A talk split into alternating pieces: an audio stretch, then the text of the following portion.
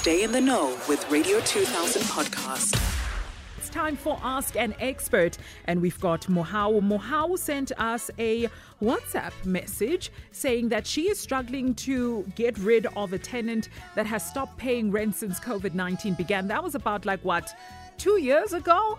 So, what do you do when uh, you've got a property that you're renting out and the tenant all of a sudden doesn't want to pay rent? Do you kick them out? Do you get Red Ants to, hey, uh, you know, evict the, the tenant out? Grant, you're live on Radio 2000. Yes, hi, how are you? I'm fine, thank you. Thank you so much for giving us your time. So, we received a WhatsApp message from Mohau. She says that my parents passed away and we are renting out the place and have a tenant staying there. Uh, she hasn't paid rent since COVID-19 pandemic started until now and refuses to move out of the house. What channels must she follow? Uh, Grant, what what what are her, are, are her options that are available to her? So the unfortunate thing is it's not a unique story, and I think um, a lot of tenants, particularly um, those that haven't been paying, used uh, lockdown and, and um, uh, the pandemic as a reason to not pay. Yeah. That's possibly not the reason. So I'd say, just in this instance, we would have wanted to take a look at um, prevention is better than cure, firstly. So making sure that you're getting tenants and they can afford the property or properly vetted and have signed the correct documentation up front.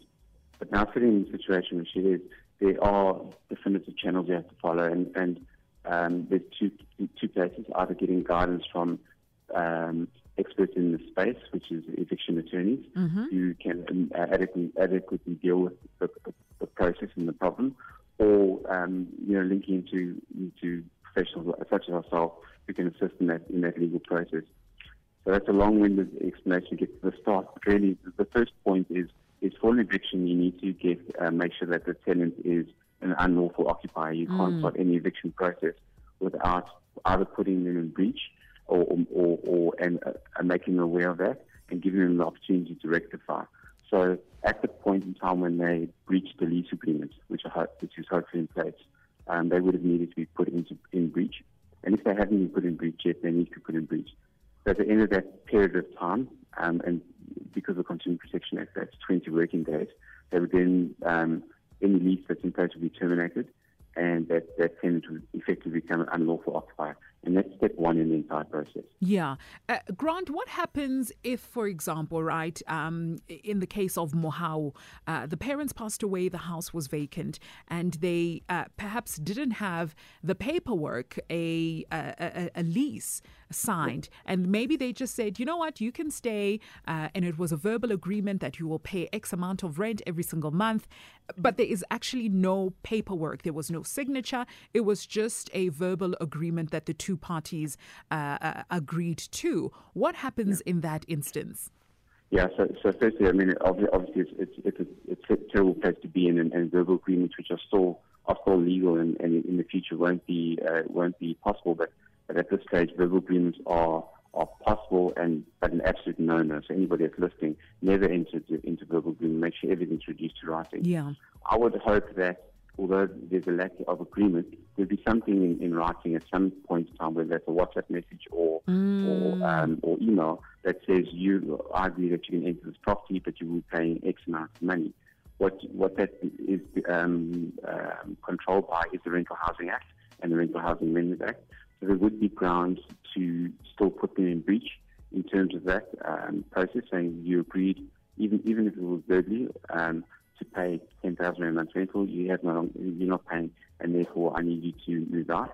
Um, but again, this is one of those very difficult situations where you need to escalate it to um, uh, attorneys who regularly deal with this process. Yeah, Grant, th- that sounds expensive. When, when you start bringing attorneys, it starts becoming expensive. Already, I've lost income that I should have gotten uh, from, from, from, from this tenant. And now I have to pay more money for lawyers. How much plus minus does all of this cost? Sure. So, so an unopposed eviction um, can get get you around thirty thousand rand. Sure. Um, a- an opposed eviction, which I mean, could take you all the way to the constitutional court, and that that's how how long is a piece of string. So it is unfortunate.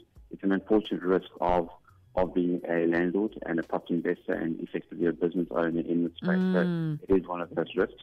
And and to be honest, the, the, problem is, uh, not the problem, but the reality is, is that a person's right to their home is enshrined in the Constitution. Yeah. Um, uh, the unlawful eviction um, of, of uh, individuals is protected um, through the PIE Act um, to the prevention of illegal evictions. And, you know, so a person's right to their home uh, or a home and, and to live in that home is something that we that needs to be taken into account. And that's why an eviction can only happen by a court order. You Sure. need to go to court, you need to go through that process. What I will say here is that there is a shortcut which um, we regularly sort of recommend, and, and it's not not an illegal shortcut, but it's really it's a negotiation um, between two contending parties. So approaching the, the tenants, finding out what the situation is.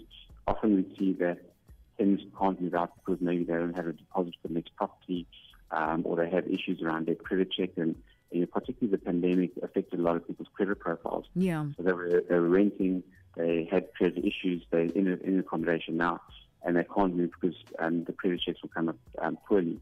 So it's just working with them saying, well, if you need a deposit, maybe I can um, pay the deposit. If you need help with the moving costs, maybe I can pay that. Because the most expensive thing in property investment is not actually the legal costs or or the cost of helping somebody out to move out of the property, but it's actually a non-paying or vacant property, a non-paying Yeah. or vacant property. Yeah. That, that escalates very quickly. Yeah. Now, what could possibly happen if Mohau decides to forcefully evict the tenant?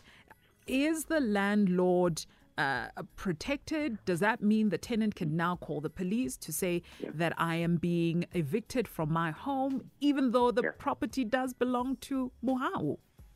So, so when you are putting a tenant in your property and, and you effectively leasing that property, you're giving the right of occupation away. So it's one portion of that ownership.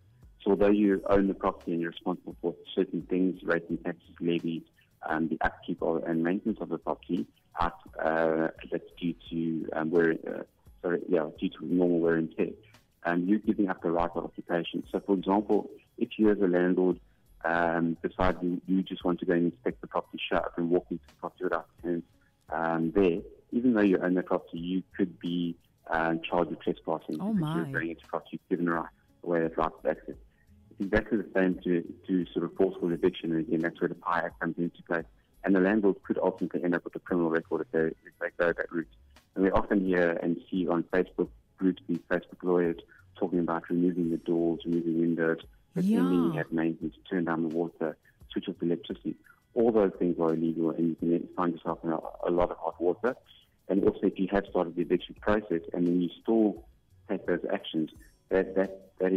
process is uh, effectively uh, null and void, and you have to restart that process later on. Yeah. The court will, will look at it um, very unkindly. And again, because the right to a home is enshrined in the Constitution.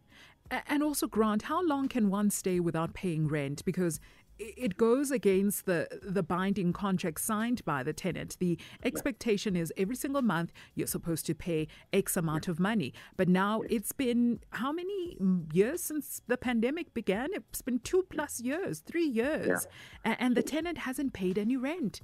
Yeah, so, so what I'll say is that the correct steps need to be taken. The same way um, uh, debt prescribes after a certain period of time.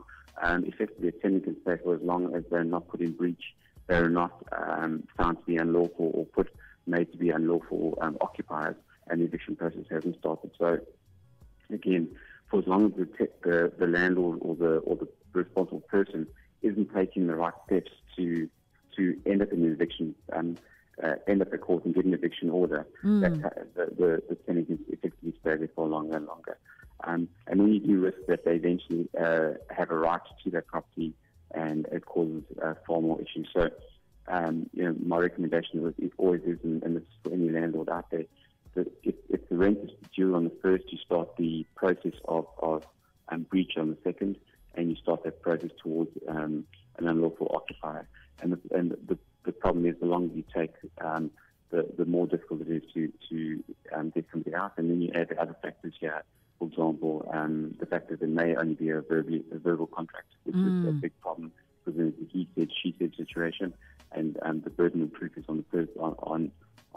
On either party, and then the other part would be um, where perhaps um, the property was rented out, um, and I'm hoping here the executive of the estate was involved in that process of signing the agreement, that, or, or, or, or approving the the tenancy, because that could add an additional layer to the eviction process. Mm. With that being said, Grant, in your expert opinion and experience, what should Mohau do? Uh, I hear you saying lawyers, lawyers, lawyers. Is that yeah. the first thing uh, or the first? I undoubtedly, I undoubtedly would approach uh, approach a, a property eviction attorney to to get some advice at least. So you don't necessarily need to open a file with them, but sit with them and understand exactly where you sit in the situation and lay out all all the cards and just um, find an attorney that would sit with them and understand exactly what's happening, uh, has been in this process, and hopefully would um, be able to give advice on the way forward from a legal process point of view. Mm. Secondly, is, is, is, engagement. You know, there must be a situation where the tenants are sitting that they are unable or unwilling to move, and just trying to get a better understanding, at least if they are willing to engage, um, to understand where they are and see if there's maybe get a shortcut where you can come to mutual agreement. Um, and if they move out, then then they get X or Y make sure they move out. So. I hear you, Grant. Thank you so much. And for uh, a landlord, maybe that perhaps is uh, dealing with a similar situation and wants to get a hold of you, where can they contact you? They can um, send me an email at grant at onlyrealty.co.za. Um, that's probably the easiest way. Otherwise, I am on, on both Facebook and Instagram. Um, it's just at Grant Smee. Thank you so much. Thank you, Grant. Thank you very much. Radio 2000 podcast.